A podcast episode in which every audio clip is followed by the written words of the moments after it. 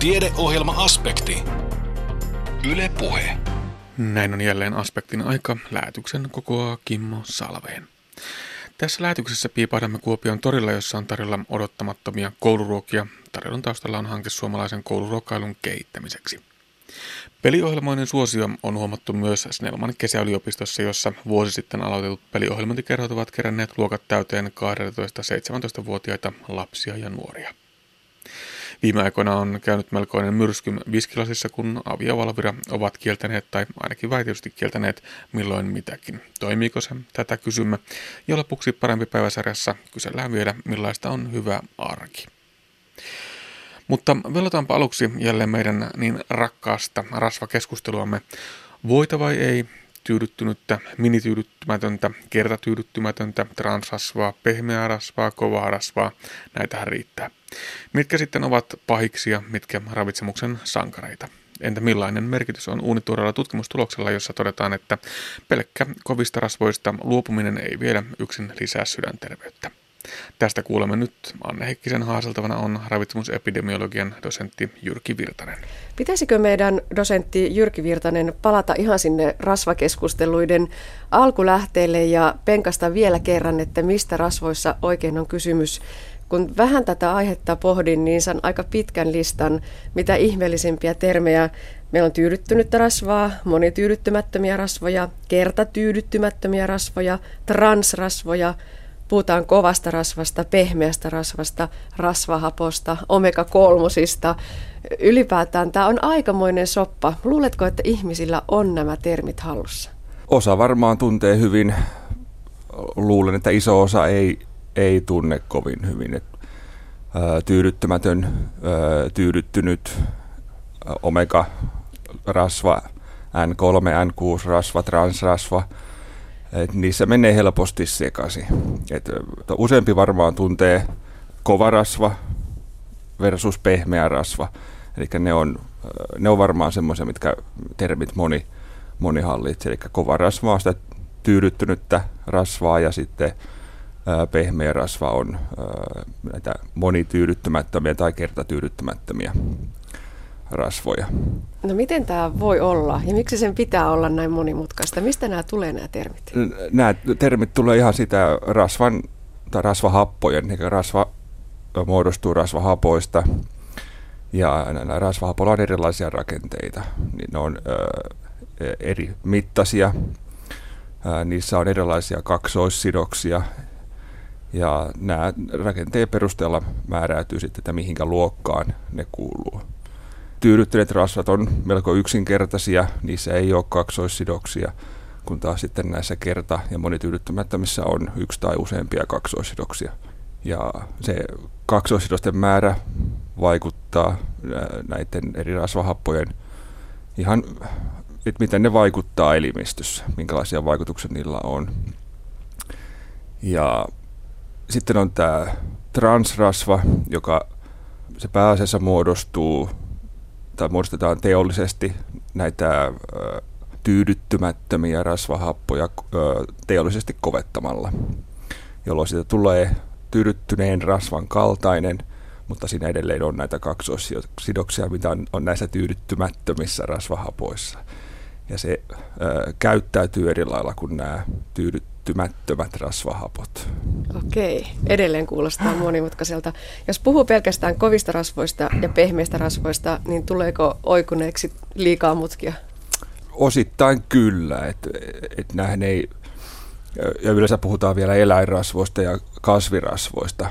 Ja toisaalta sekä eläinrasvoissa tai eläinkunnan tuotteissa tulevissa rasvoissa ja kasvikunnan tuotteissa kasikunnan tuotteista tulevissa rasvoissa kyse on kaikkia näitä rasvahappoja. Eli tyydyttyneet rasvat ei ole pelkästään eläinkunnasta tulevia, vaan niitä on myös kasvikunnan tuotteissa ja sitten toisinpäin. Eli ihan, ihan tota, niin karkeata yleistystä ei pysty tekemään, että et, et eläinkunnan tuotteessa olisi pelkästään tyydyttynyt rasvaa ja niin poispäin. Jos vielä yksinkertaistaa, tiedän, että yhdellä ystävälläni on tämmöinen nyrkkisääntö, että kaikki rasva, mikä jääkaapista otettaessa on juoksevaa tai pehmeää, on hyvä rasvaa. Onko tässä mitään perää? No näin voisi kyllä sanoa. Eli yleensä jos rasva on pehmeässä juoksevassa muodossa, niin silloin se sisältää runsaasti näitä tyydyttymättömiä rasvahappoja.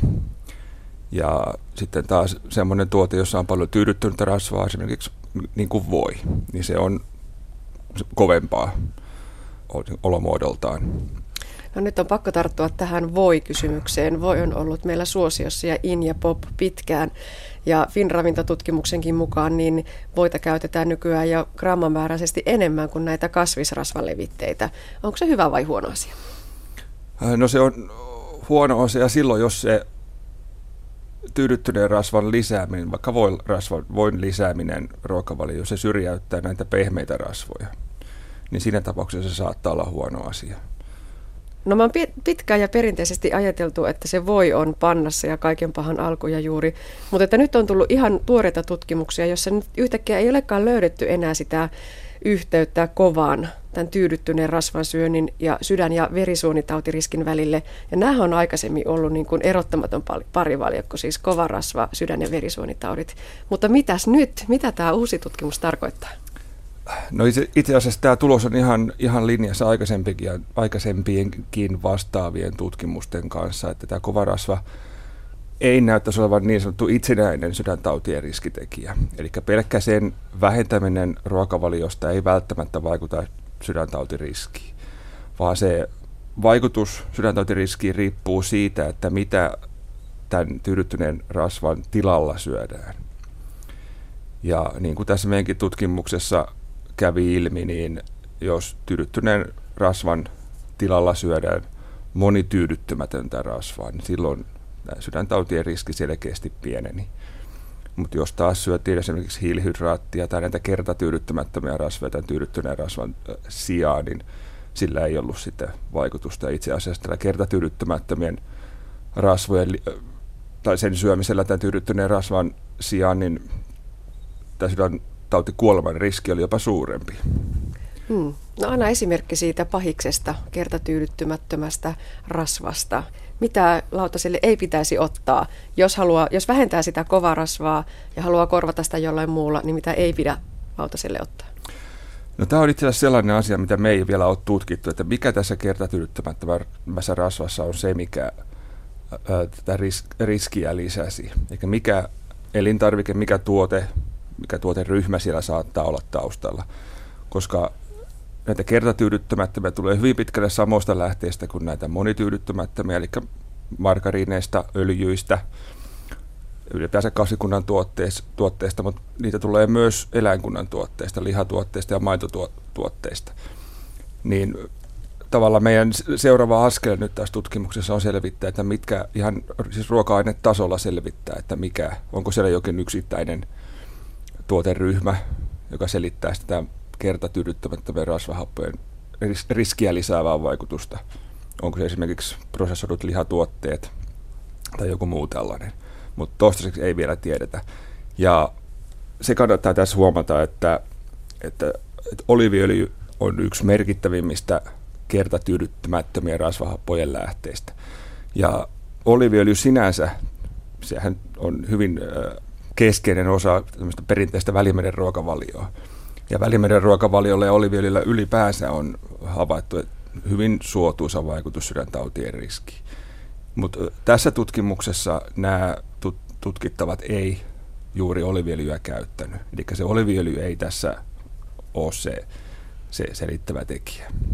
Eli nyt tutkitaan sitten maitoa ja lihaa. Mitä, mitä tuotteita siellä käytettiin? Joo, ehkä seuraavaksi mennään tähän, että katsotaan minkä tyyppisiä maitotaloustuotteita nämä tutkittavat käytti, minkä tyyppisiä lihatuotteita, näitä, onko pitkälle prosessoituja lihatuotteita versus sitten tavan, tavanomaisia lihatuotteita, mitä ei ole kauheasti käsitelty.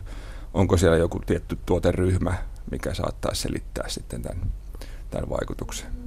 No mikä se sitten on se hiilihydraattien osuus? Tässä nyt tavallaan myöskin se nousee pahiksen rooliin. Eli että, että miten se rasvahappojen korvaaminen toisenlaisilla rasvahapoilla tai sitten korvaaminen hiilihydraatilla vaikuttaa siihen sydän- ja verisuonitautien riskiin?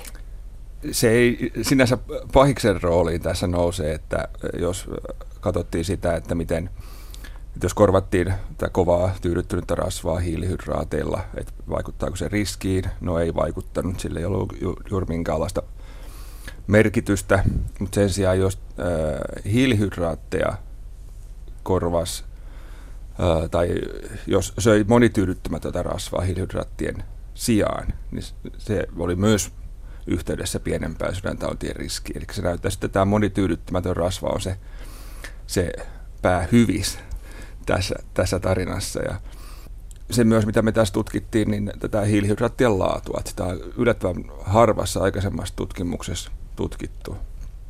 Ja me käytettiin tätä glykeemistä indeksiä, mikä on aika karkea mittari toisaalta, mutta kuvaa, kuvaa jo, jollain tavalla tätä ruokavalion hiilihydraattien laatua. Ja myöskään sillä hiilihydraattien laadulla ei ollut merkitystä tässä tapauksessa. Toisaalta tämä, tässä tutkimuksessa tämä keskimääräinen glykeminen indeksi, eli hiilihydraattien laatu oli melko hyvä. Se osittain saattaa selittää se, että miksei siellä mitään, mitään sen kummempaa nähty. Ja nyt on puhuttu siis tästä sydän- ja verisuonitautikuolleisuudesta, mutta se ei ole ainoa tekijä. Te havaitsitte, Jyrki Virtanen, myös yhteyden sinne aterosklerosiin, eli, eli tuota kaulavaltimoiden kalkkeutumiseen. Onko se uusi löydös vai oliko, oliko siitä jo viitteitä? No, tästä on aika vähän tehty vastaavia tutkimuksia, että miten nämä eri ruokavaliorasvahapot on yhteydessä kaulavaltimon paksuuntumiseen, mikä taas sitten on, on yhteydessä sydäntautiriskiin. Eli kaulavaltimon ateroskleroosi, eli kalkkeutuminen, niin on sydäntautien riskitekijä. Eli jos, jos näillä rasvahapolla ää, on yhteyksiä ää, tai yhteys sydäntautien ilmaantumiseen, eli niiden riskiin, niin todennäköisesti niillä on, on myös yhteyksiä tähän kaulavaltimon paksuuntumiseen. Mutta to, tässä tutkimuksessa itse asiassa nämä tulokset oli ihan vastaavanlaiset tämän kaulavaltimon paksuuntumisen suhteen kuin tämän itse sairauksen ilmaantumisen suhteen. Eli tässäkään tyydyttyneellä rasvalla ei ollut itsenäistä merkitystä, mutta taas jos tyydyttynyttä rasvaa korvattiin tällä monityydyttämättömällä rasvahapolla, niin rasvahapoilla, niin kaulavaltimon paksuuntuminen tai paksuus oli pienempää Tämä tutkimus, josta nyt puhuttiin ja puhutaan, niin on, on tuota juuri julkaistu arvostetussa tiedelehdessä tuolla Yhdysvalloissa, mutta sen juuret ovat toki aika kaukana. Eli ne ovat jo tuolla sepelvaltimotaudin vaaratekijät tutkimuksessa vuodelta 80. Puhutaanko vähän sitä tutkimuksen tekemisestä? Millainen aineisto teillä oli? Miten tutkimusta tehtiin? Eikö tämä sepelvaltimotaudin vaaratekijät tutkimus, niin alkoi silloin 80-luvun puolivälissä. Eli noin 2500 miestä, 42-60-vuotiaita siihen aikaan tätä Kuopiosta ja Kuopion ympäristöstä kävi yliopistolla tutkimuksesta. Heiltä otettiin, tai heille tehtiin hyvin tarkat mittaukset, määritettiin muun muassa ruokavaliotottumukset. He piti neljän päivän ruokapäiväkirjaa siinä tutkimuksen alussa. Ja heitä on sitten tähän päivään asti seurattu. Edelleen valtakunnallisesta rekisteristä saadaan tiedot esimerkiksi sairastumisista, kuolintapauksista, kaikista kuolinsyistä. Eli me pystytään edelleen hyvin tarkasti seuraamaan näiden miesten sairastumisia erilaisiin sairauksiin. Ja sitten ihan tilastotieteen menetelmiä pystytään yhdistämään esimerkiksi näiden tutkimuksen alussa määritettyjen ravitsemustekijöiden yhteyksiä näihin tutkimuksen aikana ilmaantuneisiin esimerkiksi tautitapahtumiin. Ja mikä on myös tämän tutkimuksen yksi iso hyvä puoli, niin on se, että ruokatottumukset määritettiin tällä neljän päivän ruokapäiväkirjanpidolla, mikä on, mitä, mitä pidetään niin, kuin, kultaisena standardina tällaisessa isoissa väestötutkimuksissa ravitsemustottumusten mittaamiseen. Eli se antaa tarkempaa tietoa näistä ravitsemustottumuksista kuin esimerkiksi frekvenssikysely, mitä ylipä, yle, yleensä käytetään tämmöisissä isoissa tutkimuksissa. Eli frekvenssikyselyssä kysytään tutkittavalta esimerkiksi edellisen vuoden aikana tai heidän ruokailutottumuksistaan edellisen vuoden aikana, mutta tässä neljän päivän ruokapäiväkirjanpidossa he sen neljä päivää kirjoittaa kaiken, mitä syövät ja juovat, ja sitten se ravitsemusterapeutin toimesta tarkastetaan, että sinne ei jää mitään epäselvyyksiä. Ja eikä mitä tarkempi mittari, niin sitä todennäköisempää löytää yhteyksiä esimerkiksi ravitsemustekijöiden ja ö, sairauksien välille. Eli aikamoinen aareaita tutkijoille. Onko se sitä myös siksi, että, että tässä aineistossa niin se tyydyttyneiden rasvojen määrä on tosi iso, paljon suurempi kuin monissa muissa ruokavalioissa, koska nyt tämä Itä-Suomi on tässä ollut kohderyhmänä ja, ja se on ollut täällä aika tyypillistä ja tavallista varsinkin silloin 80-luvusta ja siitä vielä muutama kymmenen vuotta eteenpäin. Kyllä, että se, on, se oli tavallaan yksi ö, syy tämän tutkimuksen tekemiseen, eli useimmissa aikaisemmissa tutkimusaineistossa tai tutkimuksissa, missä on tätä samaa asiaa tutkittu, niin siellä tyydyttyneen rasvan saati ei ollut niin korkeata kuin täällä tässä itäsuomalaisista miehistä koostu, koostuvassa aineistossa. Ja se on, sitä on esitetty, että yksi syy, miksi aikaisemmissakaan tutkimuksissa tyydyttynyt rasva ei ole osoittautunut itsenäiseksi, itsenäiseksi riskitekijäksi, on just se, että se keskimääräinen saanti ei ole ollut niin kovin korkeata. Mutta, mutta niin kuin tämäkin tutkimus nyt osoitti, niin ei se näillä korkeillakaan saaneilla ole, ole itsenäinen riskitekijä. No jos nyt tämän tutkimuksen vetää vielä yhteen, Jyrki Virtanen, niin voiko sanoa, että pelkkä luopuminen kovista rasvoista ei vielä tuo terveyttä? Kyllä, eli se, se riippuu sen vaikutukset siitä, millä sitä tyydyttynyttä rasvaa korvataan. Se kannattaa korvata näillä monityydyttymättömillä rasvahapoilla, eli pääasiassa, tai mistä niitä pääasiassa saadaan, niin kasviöljyistä pähkinät on yksi erittäin hyvä lähde – margariinit, no ne on ne pääasialliset lähteet. No tietenkin kala. Kala on yksi erittäin, erittäin tärkeä monityydyttämättömien rasvahappojen lähde. Ja aika paljon on puhuttu siitä erilaisista monityydyttämättömistä rasvahapoista, kun on niitä N3 ja N6-rasvahappoja. Ja paljon on ollut esimerkiksi mediassa tiet, tai juttuja siitä, että N6-rasvahapoilla on saattaisi olla haitallisia vaikutuksia ja että pitäisi suosia N3-rasvahappoja. Mutta tässä meidän tutkimuksessa niin sekä N3 että N6-rasvahapoilla oli suunnilleen samanlaiset yhteydet, eikä niillä ei ollut mitään eroa. Ja käytännössä näillä N6-rasvahapoilla ei ole havaittu olevan haittavaikutuksia sydäntautien kannalta – semmoisella määrillä, mitä nyt keskimäärin voi saada ruokavaliosta. Eli se, se N6-rasvahappojen haitallisuus ei ole osoittautunut mitenkään todenmukaiseksi, eikä se ole mitenkään merkittävä asia. No entä sitten tutkimuksen kannalta, miten tästä jatketaan? Nyt tosiaan vielä selvitetään tosiaan se, että et, et mistä ne kertat tyydyttymättömät rasvat ovat tulleet, mutta että mitä muuta? Niin, eli mehän ei, ei syödä näitä ras, yksittäisiä rasvahappoja, vaan me syödään ruokaa, joka sisältää näitä rasvahappoja. Ja sen takia tämä tutkimus meille ja muualla menee enemmän enemmän siihen, että aletaan tutkimaan näiden yksittäisten ravintoaineiden sijaan ihan ruoka-aineita, ruokia, ruokavaliokokonaisuuksia. Ja samaa ollaan nyt mekin tekemässä, eli tutkitaan esimerkiksi, miten erilaiset maitotuotteet vaikuttaa sydäntautien riskiin. Onko esimerkiksi hapatetuilla ja hapattamattomilla maitotuotteilla erilaisia yhteyksiä. Juusto on hyvä esimerkki hapatetuista maitotuotteista ja jogurtit, viilit, rahkat, tämmöistä hapatettuja maitotuotteita. Ja on jotain viitteitä aikaisemmista tutkimuksista muissa tutkimusaineistoissa, että hapatetuilla maitotuotteilla saattaisi olla suotuisa vaikutus sydäntautien kannalta. Lihatuotteissa katsotaan esimerkiksi, miten prosessoitujen lihatuotteiden, makkaroiden, esimerkiksi leikkeleiden, eri leikkeleiden tämmöisten käyttö, onko sillä erilainen vaikutus sydäntautien tai tyypin 2 diabeteksen riskiin verrattuna ihan vähän käsiteltyyn, käsiteltyihin lihatuotteihin verrattuna. Ja sitten on vielä se ihmismuuttuja. Kaikki vaikuttaa meihin ihmisiin eri tavalla, milloin päästään siihen asti, että voidaan räätälöidä, että juuri sinulle tämä rasvahappotyyppi on edullisinta. Ja sinun pitää juuri välttää nimenomaan näitä.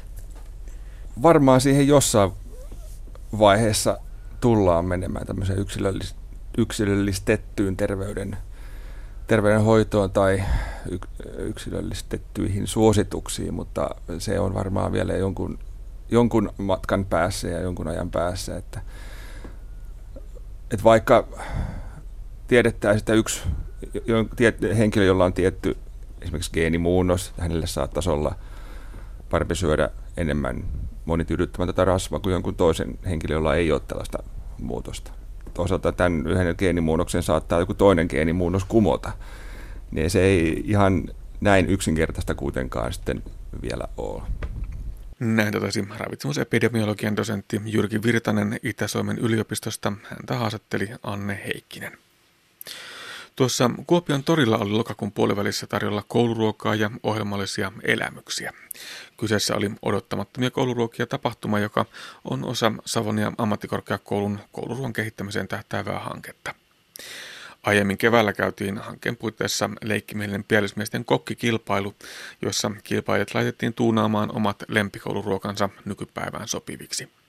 Voittoon tuossa kisassa ylsi Savon Sanomien toimittaja Seppo Kononen, jonka ruoka oli aika perinteikkään oloinen, haukilettu ja muusi. Ja tämä annos oli sitten nyt edelleen muunnellussa muodossa tarjolla tuolla torikansalle.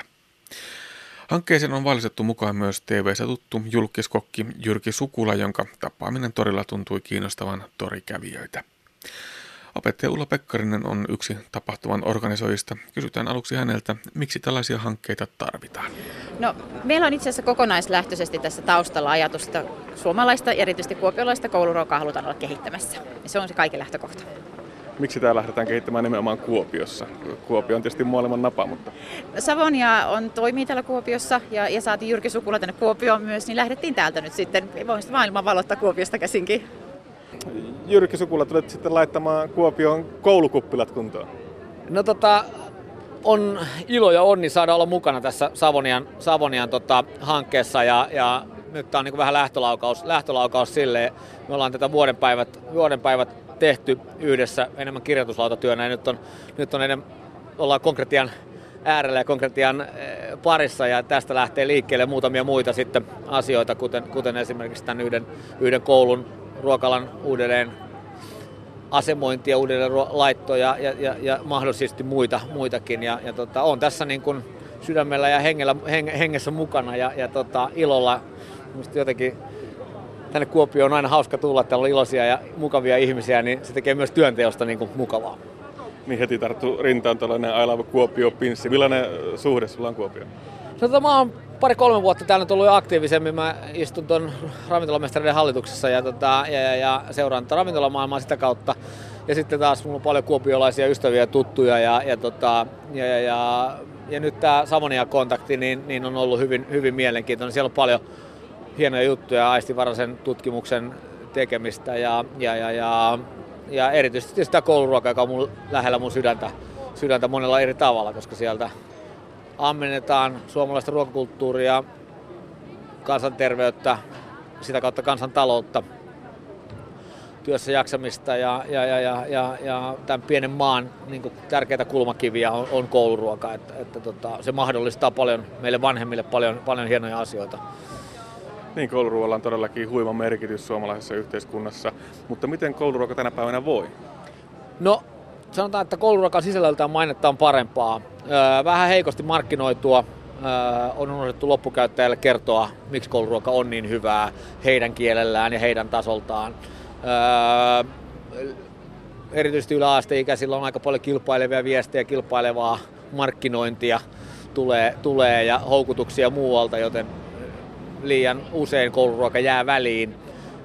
Mun mielestä siinä on paljon tehtävää ja, ja tota, musta sitä on ihan turha peitellä sitä, miten hyvää suomalainen kouluruoka on. Me tarvittaisiin sille vähän enemmän aikaa, me tarvittaisiin sinne vähän uusia näkökulmia, miksi kouluruokaa syödä, mitä sen kouluruoan yhteydessä voi tehdä, kuten sosiaalisten taitojen kehittämistä, keskustelua, voiko ruoan yhteydessä oppia jotain enemmän kuin tähän saakka ja, ja näin edespäin. Eli tämän tyyppisiä avauksia. Ja sitten ennen kaikkea se, että päästäisiin kustannusajattelusta investointiajatteluun, eli siihen, että, että ruoka ei ole pelkkä, tai ruokailu ei ole pelkkä kustannus, vaan se on investointi tulevaisuuteen.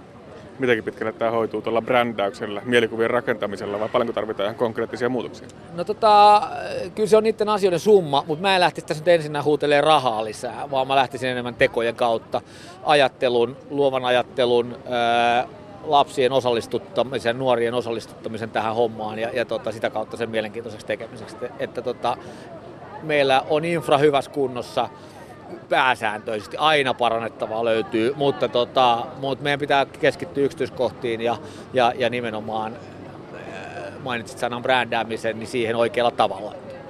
Millainen rooli nuorilla sitten on tässä projektissa? Miten heidät otetaan huomioon? No, äh, meillä, meillä tietysti he ovat mukana nyt esimerkiksi tässä, tämän, tämän pilottikoulun suunnittelussa, miljoon suunnittelussa, ää, mutta tulevaisuudessa mun mielestä niin ehdottomasti makuraadit on sellainen asia, ruokalajien nimeämiset, tämän tyyppiset asiat on niin kuin yksi asia, josta sitten lähtee konkretiatasolla se, että miten kiinnostavaa siitä tulee. Kyllä mun sillä on mieleeni piirretty kohderyhmä siellä, ketä mun pitää puhutella tai ketä meidän pitäisi puhutella, jotta, jotta sitten kaikki tulisivat.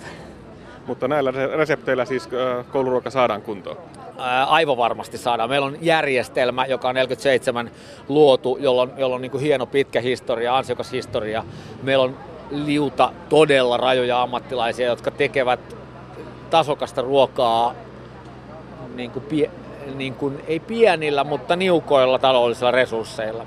Joka tarvii, tarkoittaa silloin sitä, että siellä pitää olla oikeasti luova, jotta, jotta niistä, niissä, niitä asioita pystyy kehittämään. Meillä on iso määrä niin kuin huippuluokan onnistumisia. Otetaan esimerkkinä kiuruveden vaikka, vaikka lähi- ja luomuruoka-ajattelu ihan vertaansa vailla koko Euroopassa, varmaan koko maailmassa.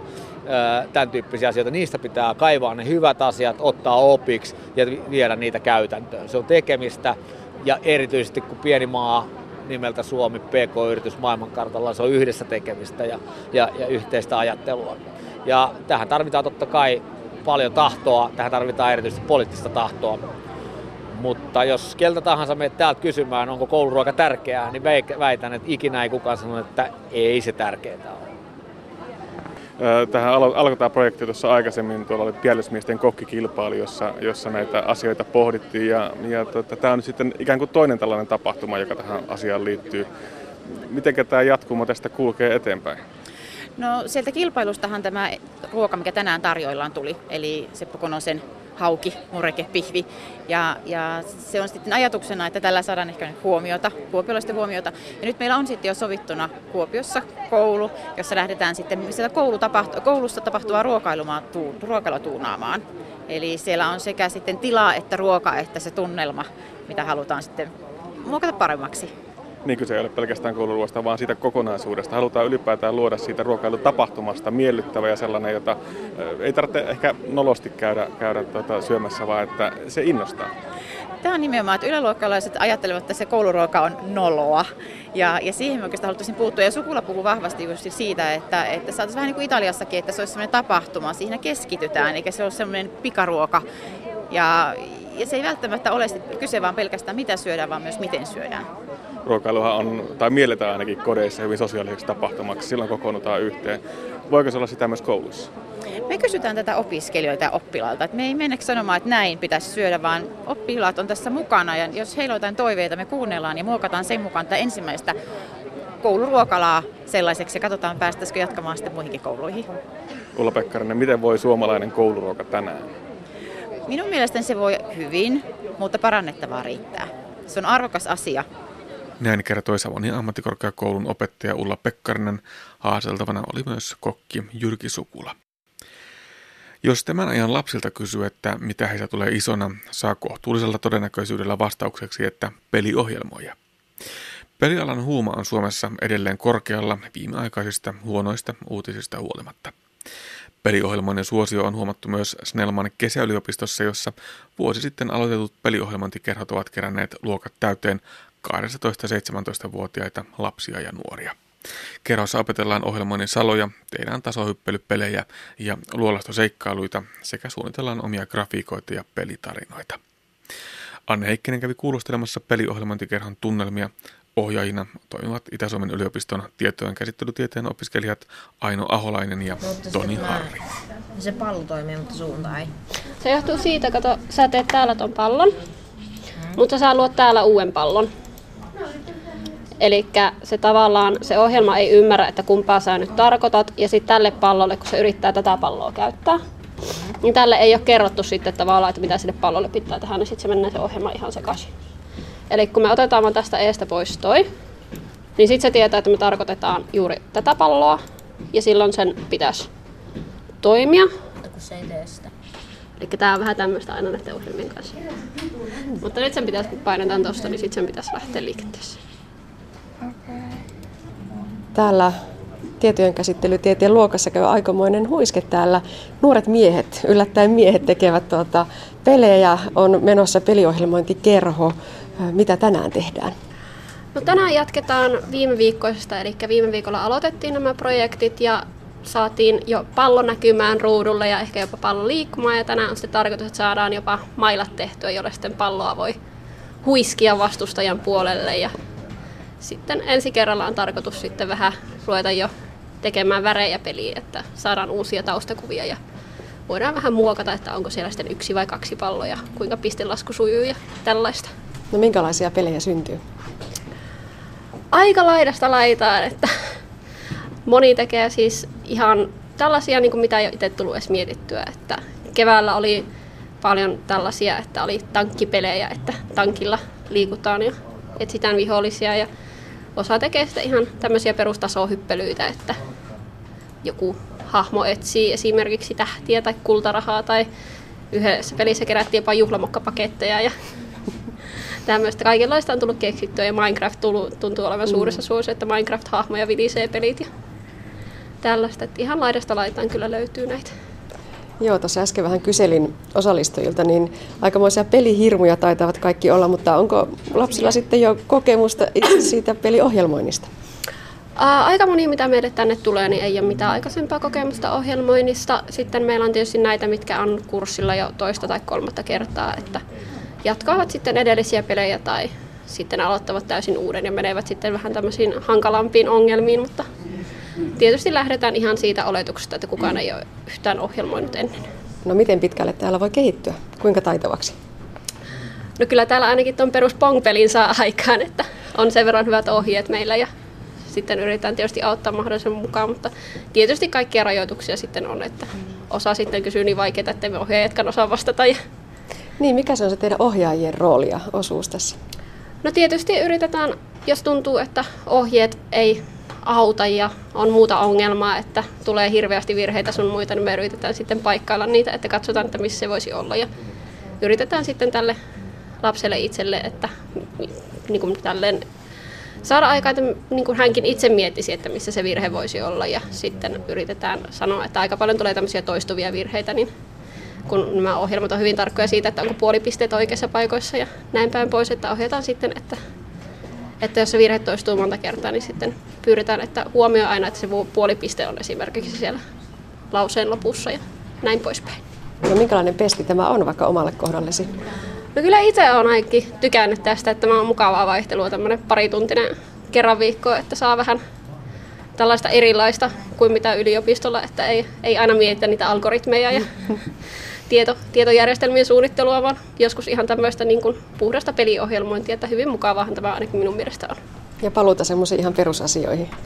Kyllä joo, ja sitten tietysti on täällä joutuu välistä, kun mennään eteenpäin, niin joutuu itsekin vähän miettimään, että kuinka tämä saisi toimimaan ja miten nämä palikat nyt liikkuukaan täällä, mutta kyllä sitten loppujen lopuksi on ihan virkistystä itsellekin, että saa pitkästä aikaa ohjelmoida tämmöisiä niin sanotusti vähän helpompaakin asiaa. Täällä on ainakin luokkaa lähes täynnä, eli taitaa olla aika suosittu.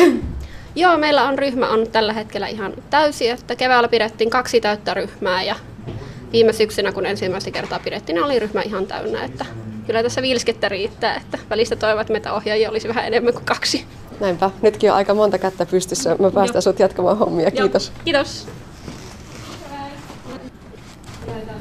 Mitäs täällä tapahtuu? Mitä sä teet? No ihan vaan peliä. Minkälainen peli tämä on? Tässä ei ole sitä palloa, mikä oli tuolla toisella puolella. Ei, kun mä tein tämän viime vuonna, jos mä tein sen viime vuonna, niin mä oon tää toista vuotta, niin mä oon tehnyt tämmöistä tasohyppelypeliä. Okei, onko hankala? No ei, tää nyt, pit- on tää nyt aika hankala tavallaan. Joo, tuossa siis tämmöinen ukkeli hyppelee ja sitä hypitetään noin ja pitääkö sen kerätä jotakin? Näitä, näitä mm, liemiä tai potioneja, mitä Jotakin tuommoisia pulloja, jos on punaista nestettä ja sitten siellä on tuommoisia robotteja, jotka seula- seuraa ja yrittää hyökkäillä. Mm, niin. Ne, on vaan ää, ne ei ole tarkoitettu mitenkään niinku vahingoittamaan, vaan ne on tarkoitettu enemmänkin häiritsemään, koska niinku jumittaisi. Okei, ei tässä ei periaatteessa niin voi kuolla. vai No voiko? aika vielä. Mutta sulle tämä pelihomma on jo tuttua, sä oot tehnyt tätä aikaisemminkin, pelaksa myös paljon itse. Mm, No kyllä mä jonkin verran. Mikä on paras peli? Mm, no ehkä Minecraft, en tiedä. No mikä olisi semmoinen peli, minkä haluaisit tehdä? Semmoinen kaikkien aikojen unelmien peli. En tiedä. No tämä on ihan kiva peli. Joo. No oppiko täällä paljon uutta? Siis jos katsoo tätä, mitä te teette, niin mulle on ainakin aivan hebreaa. Miten te voitte osata tällaista koodausta? Vaan kuuntelemaan ohjaajia kaiketi. Hmm. No teet sä kotonakin näitä vai pelkästään täällä kerhossa? No kerroissa, koska se ei oikein toiminut kotona jonkin takia. Me, me yritettiin saada sitä toimimaan, mutta ei se oikein toiminut. Tuleeko susta isona peliohjelmoja? Ehkä. Mm, ja menet töihin johonkin pelifirmaan. En tiedä. Ehkäpä. Joo, sen lähti tuo, tuolla on tuommoinen ohjelma.se ja se lähti nyt käyntiin tuosta, mutta ei se mitään, se voi sulkea. Ja tämä on ilmeisesti sinun peli, mikä sulla oli Joo. työn alla. Joo, okei. Okay. Oikeastaan se on siinä viimeisessä vaiheessa täällä. Okei, no näytäpä sitä peliä, millä se näyttää.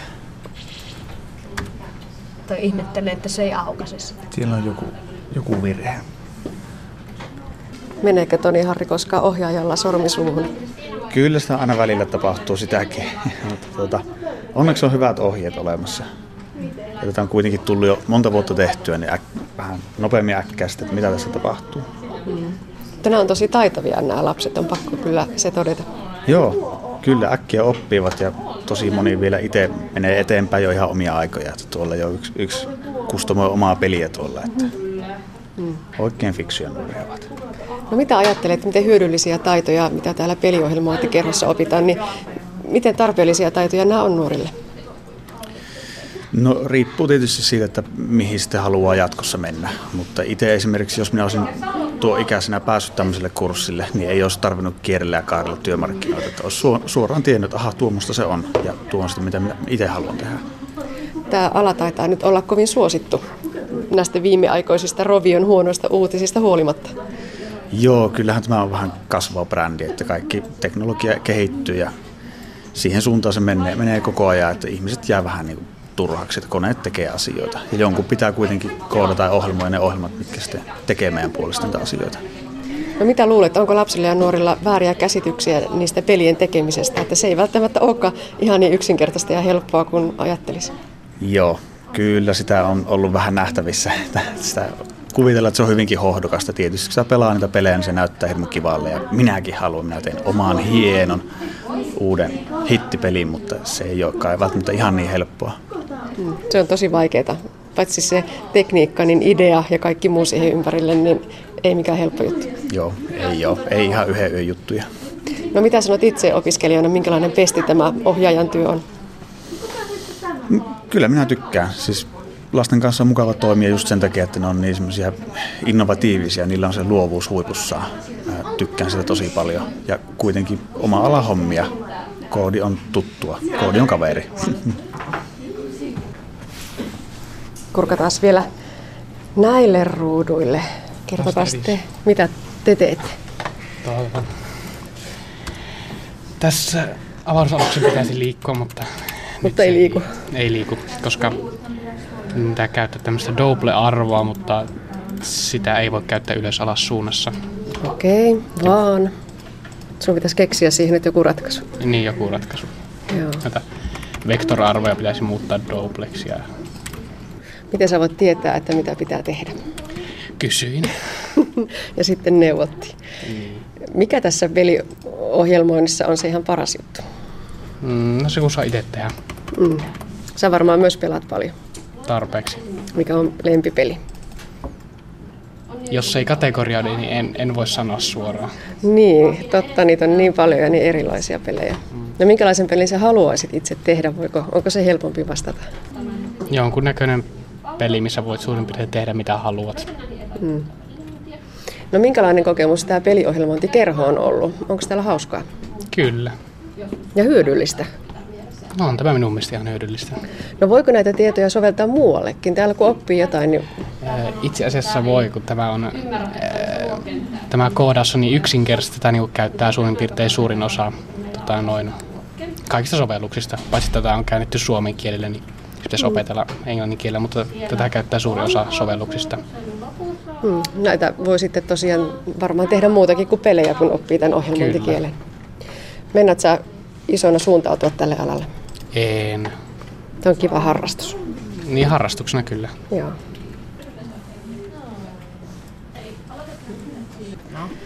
No kerro äsken, minä en aika ymmärtänyt yhtään mitään tuosta. Mm-hmm. Ymmärsitkö sä? Mm, ehkä. No nyt se pallo ainakin liikkuu siellä. Mm. Minkälaista peliä sä tässä teet? Semmoista tennispeliä, missä niinku pong pong pong. Se pallo menee sille. Pallo liikkuu ruudun reunasta toiseen. Niin. No miten sä osaat tehdä näitä? Tämä näyttää mun mielestä ihan käsittämättömältä. Tässä on aika suorat ohjeet. Tässä, tässä. No oletko sä ihan peto näiden tietokoneiden kanssa? En mikään. Semmoinen. No ootko tehnyt pelejä aikaisemmin? Mm-mm. Ihan Ei. ensimmäistä kertaa nyt? Niin. No oot varmasti pelannut ihan hirveästi kuitenkin. Jep. Mikä on paras peli? Ehkä joku Minecraft tai Bow. Arvasin, että Minecraft, joo. No miten sä innostut lähtemään tänne peliohjelmointikerhoon? No, kun ei ole mitään muutakaan tekemistä syyslomalla. Hmm. Tämä on ihan hauskaa Tämä tekemistä. on yhden kerran vaan syyslomalla, mutta niin, onhan siinäkin tekemistä. No, tänään on toinen kokoontuminen nyt tänään. Joko oot oppinut paljon uutta? Mm, joo. No mitä kaikkea? No, miten tuo pallon lisätään tänne ja kaikkea semmoista. Mm. Te teette siis tässä... täällä. Niin, te teette ihan koodeja siis tässä. Mm. Joo. No minkälainen olisi semmoinen äh, peli, minkä haluaisit tehdä? Mikä olisi semmoinen ihan kaikkien aikojen paras peli? Tää, jonkun semmoisen, että kuitenkin siinä voi liikkua. Että ei niinku paikallaan. Kato, tuossa on pallo. Kato, Mhm. tuossa on neljä. Ei semmoista. Okei, okay, hyvä. Kiitos päästä sut jatkamaan hommia. Jei. Näissä tunnelmissa oltiin Kuopiossa Snellman kesäyliopiston peliohjelmointikerhossa. Haastateltavina olivat kerolaisten lisäksi ohjaajat Aino Aholainen ja Toni Harri. Viime aikoina käynyt melkoinen myrsky viskilasissa, kun Avi ja Valvira ovat kieltäneet tai ainakin väityisesti kieltäneet milloin mitäkin. Koffin hevoset Helsingin katukuvassa, Lahden väylän jättitölkki, Laitilan kukon tölkki Laitilassa, yksityisten bloggaajien viskimaininnat ollut, että Viski Expoon liittyen. Lasten ja nuorten suojelemiseksi on pyritty poistamaan alkoholin viittaavat merkit silmistä ja mielistä. Ainakin nettikeskustelussa käy ilmi, että kontrolli ja ylenpalttinen holhoaminen kirvoittavat melkoisen tyrmääviä mielipiteitä. Millaisin miettein näitä toimia lasten ja nuorten suojelemiseksi sitten on seurannut Kuopion yliopistollisen sairaalan nuorispsykiatrian ylilääkäri Eila Laukkanen? Ähm, On se, olen seurannut jonkin verran, mutta tota, en varmaan perinpohja, että joka ikisestä keskustelun foorumia minä en ole nähnyt.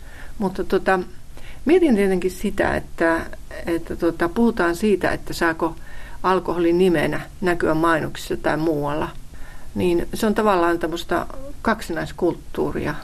Sillä tavalla kaksinaiskulttuuria, että saman, samalla tavalla pitäisi olla eh, poissa katukuvasta tai, tai julkisesta esiintymisestä juopuneena esiintyminen. Eli että alkoholiaan käytetään ja alkoholi on nautintoaine hyvin käytettynä. Ja, ja minä puhun tästä niin kuin enemmän nuorten näkökulmasta. Eli että tosiasiahan on, että suomalaisista nuorista osa on, on tavallaan enemmän kääntynyt raittiuden suuntaan, mutta on olemassa joukko nuoria, jotka huo, juovat jumala, humalahakuisesti. Ja, ja tota, tämä humalahakuinen juominen on Suomessa yle, yleisempää nuorten joukossa kuin Euroopassa. Ja suomalaiset nuoret ei ehkä niin paljon käytä huumausaineita kuin eurooppalaiset nuoret, mutta tässä alkoholissa me, me erotaan. Ja, ja tuota, humalahakunnan juominen on monella tavalla vahingollista.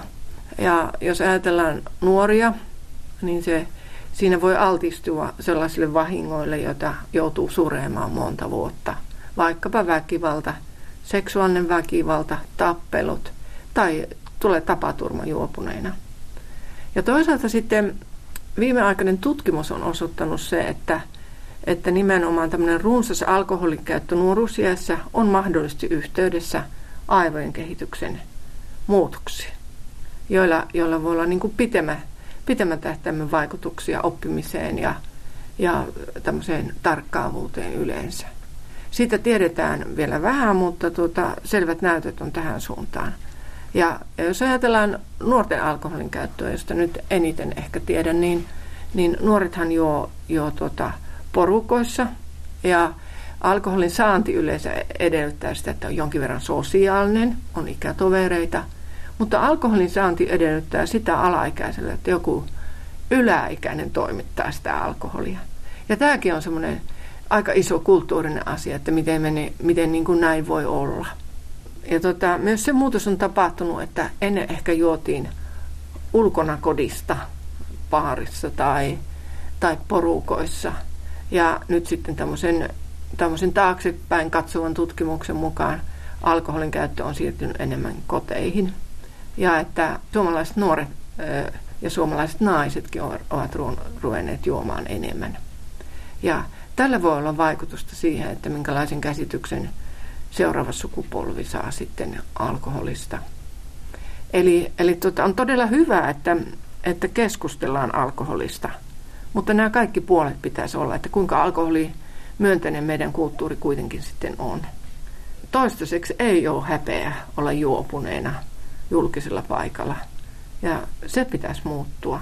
Kyllä alkoholi näyttäytyy, tietenkin täällä kun mä teen työssä niitä tämä nuorisopsykiatrista työtä, niin se näyttäytyy potilasjoukoissa.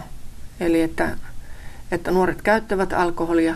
Ja yllätys, yllätys, sellaisetkin nuoret, jotka ovat ulkoisesti hyvä, hyvävointisen näköisiä, niin käyttävät runsaastikin alkoholia. Ja alkoholi liittyy monta asiaa. Myös se, että, että psyykkistä ongelmista on vaikeampi toipua, jos on alkoholiliikakäyttöä, että se, se melkein tulee esteeksi hoidolle. Totesit tuossa, että kulttuuri meillä eroaa ehkä siitä, mitä se vaikkapa Euroopassa on. Täällä todella nuorten humalahakuisuus on verrattain yleistä Euroopan verrattuna. Toisaalta näitä kieltäytyjäkin on ehkä yhä enemmän. Ja sitten tämä, että, että humalassa voi olla ilman häpeää. Mistä tällaiset erot sitten kulttuurisesti johtuvat? Onko siitä mitään tutkimustietoa? No tota, ei siitä, siitä tule tarkkaa tarkkaa tutkimustietoa, että ainahan viitataan, että suomalaisilla on tämmöinen slaavilainen tapa juoda.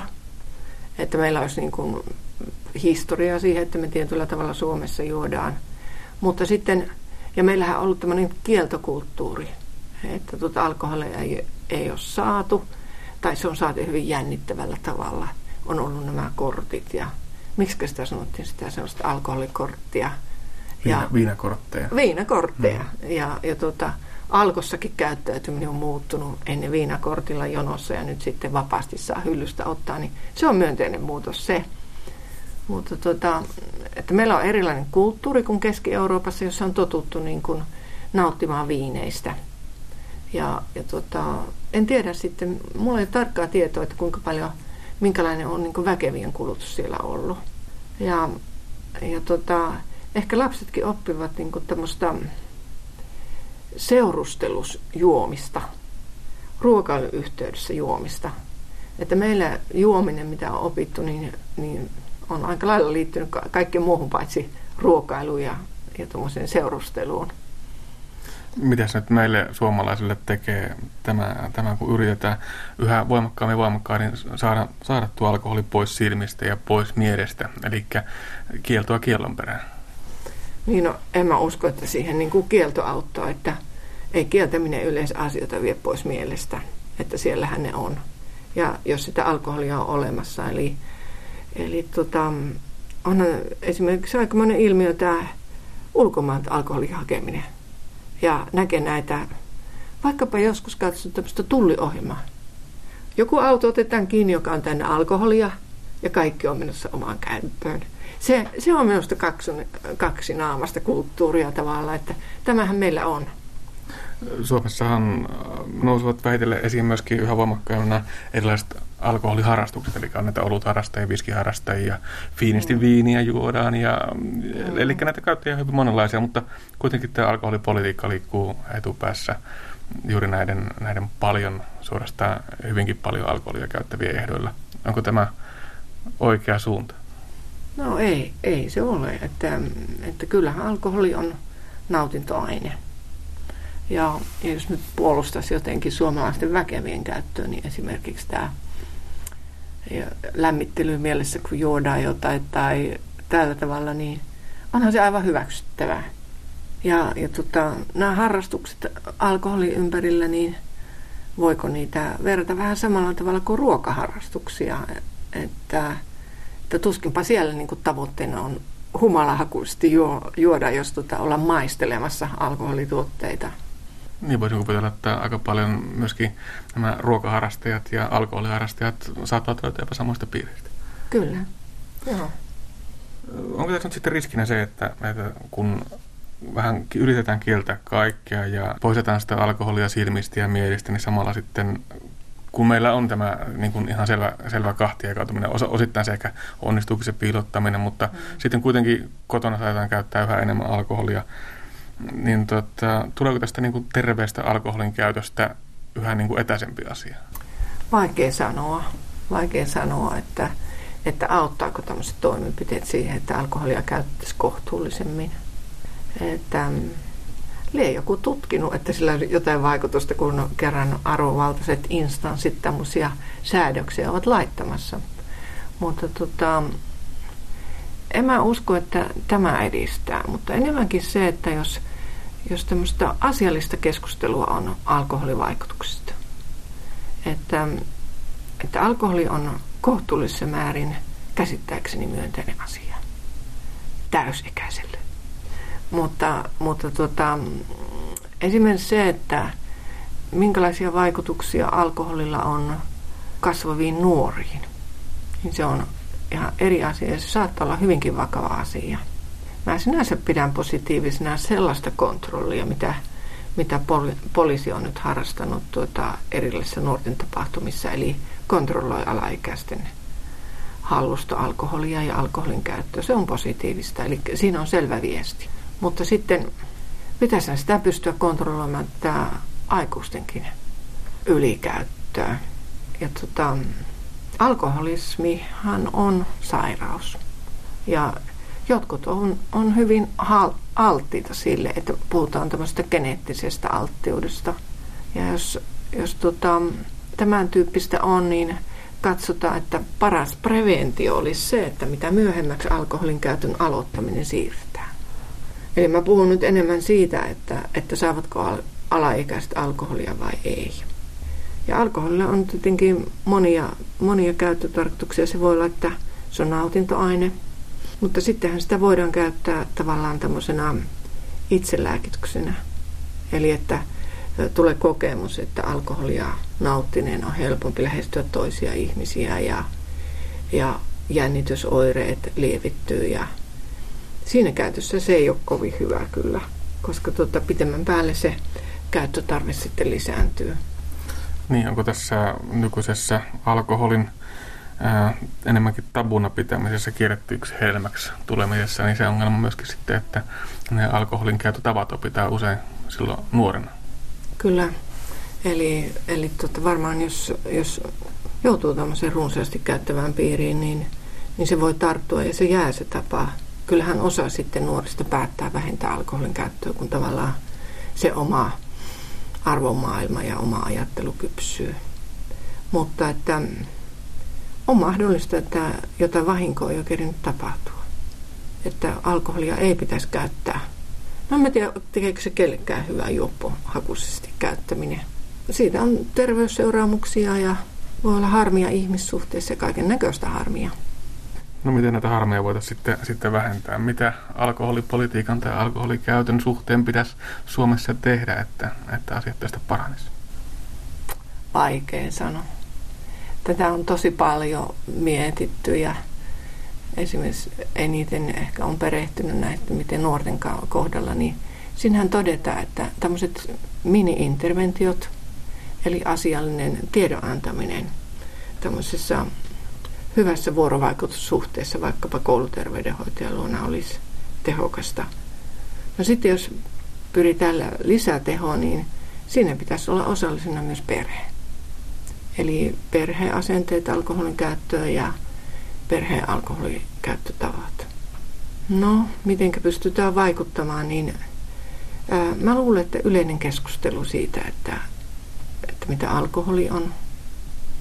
Mutta pystyykö sitä kovin paljon muuttamaan, jos alkoholi liittyy se, että silloin meillä on tämmöistä ja tämmöistä tekemistä ja se kuuluu tähän meidän porukkaan.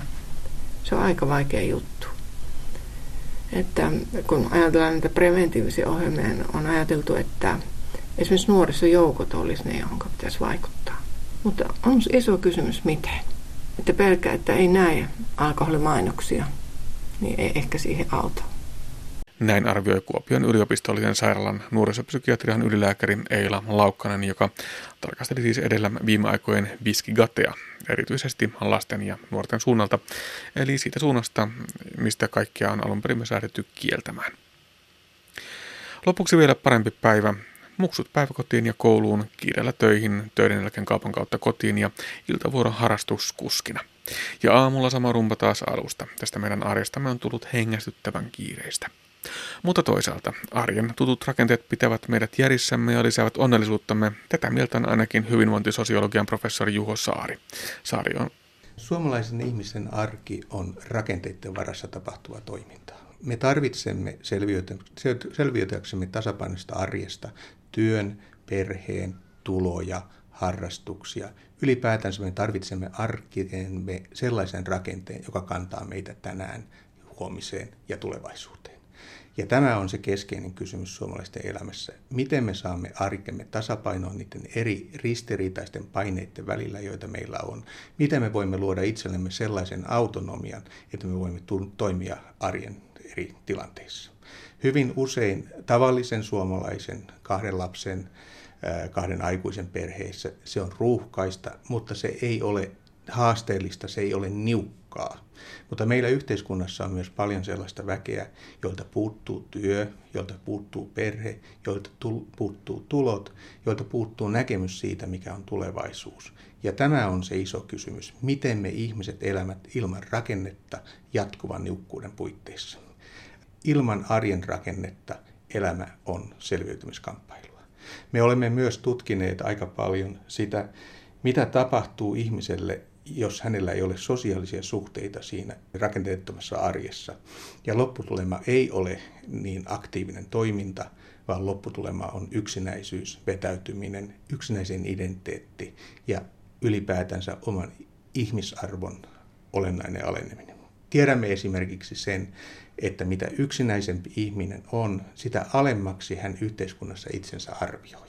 Ihmisarvosta tipahtaa kolmannes pois, jos ihminen on äärimmäisen yksinäinen.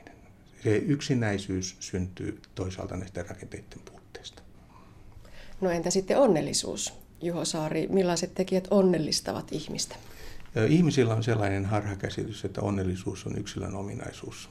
Itse asiassa, mikä on ehkä hiukan yllättävää, onnellisuus on hyvin voimakkaasti kytköksessä siihen, miten yhteiskunta toimii.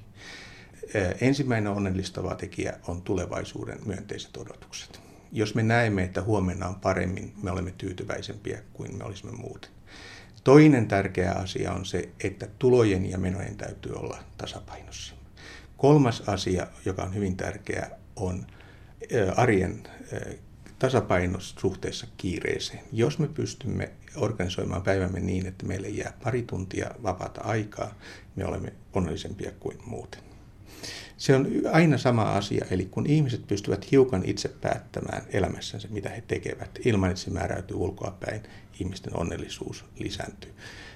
Konkreettinen esimerkki voisi olla vaikkapa se, että jos ihminen saa itse päättää, että hän ostaa sanomalehden tai ostaa jonkun pienen asian itsellensä, sillä on tavattoman paljon ihmisten onnellisuutta lisää vaikutus. Näin totesi professori Juho Saari Itä-Suomen yliopistosta. Toimittajana oli Anne Heikkinen. Ja näin päättyy siis tämänkertainen aspekti. Lisää aiheista netissä osoitteessa kantti.net kautta aspekti.